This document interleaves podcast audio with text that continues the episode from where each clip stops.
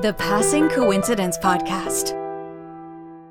Have you ever said to yourself, What are the chances? Welcome to the podcast series that hears real life accounts of events that were simply against the odds. Why not share your story and join as a guest by emailing info at passingcoincidence.com? The Passing Coincidence Podcast with Greg Dukson and guests. Well, firstly, thank you very much, and I mean that sincerely, for taking the time to indulge my little hobby, my little project, as it were. And, well, it's a question of where to start. Uh, this is something new for me. As an ex radio presenter, now working as a voiceover and an independent celebrant, I've always been fascinated by life's little moments that happen by pure chance. And with all the bad news that's been surrounding us on so many fronts, well, I thought it might be nice to offer a little bit of ear candy, well, that perhaps celebrates those moments, maybe even offering a little bit of hope and a, and a reminder, too, that perhaps we're more interconnected than we ever actually realise. You know, beyond the screen that you're currently looking at, or, you know, beyond the phone that we spend hours staring at. And the idea is that I would love you to think back and then perhaps to join me and if you don't mind, share your tales of those weird moments, you know, the kind of thing where, you know, maybe you've just bumped into somebody that you'd lost touch with purely by chance and completely out of context. Or maybe even shared a connection with a stranger that you never would have dreamed possible. You know, the kind of thing that just comes as a result of talking to each other and interacting. Like I said, I often feel that genuinely we are, and I'm as guilty as the next man, so distracted by screens of all shapes and sizes that we don't always take the time to realise and appreciate as well the energy that I believe connects every single one of us.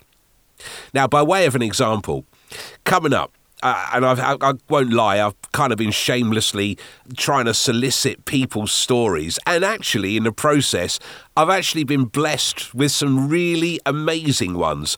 Tales that include, well, a journey that saw an afterlife skeptic leading to a path that has seen him learn so much.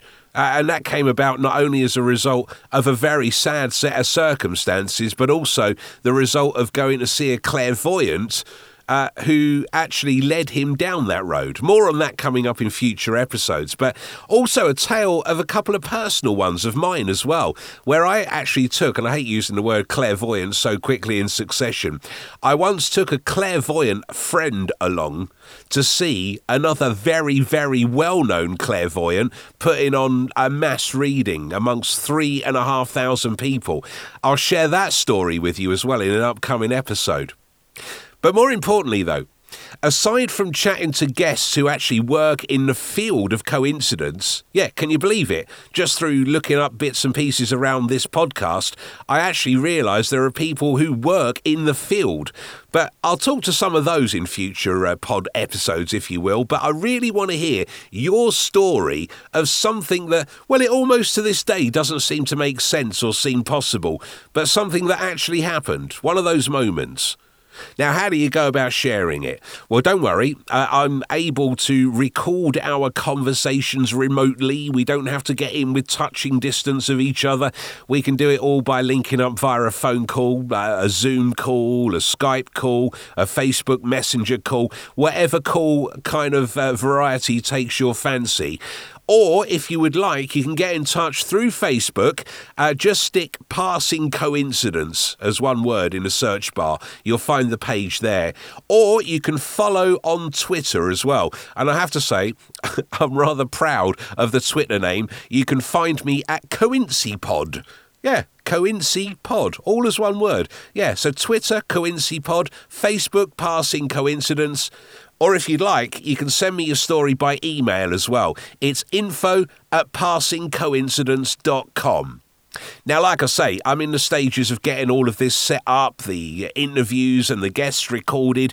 So, the first episode, I've got to be honest with you, I'm hoping for next week at some stage, but more likely to be the following one. So, in the meantime, reach out. I would absolutely love to hear from you. Hey, and you never know where it might lead.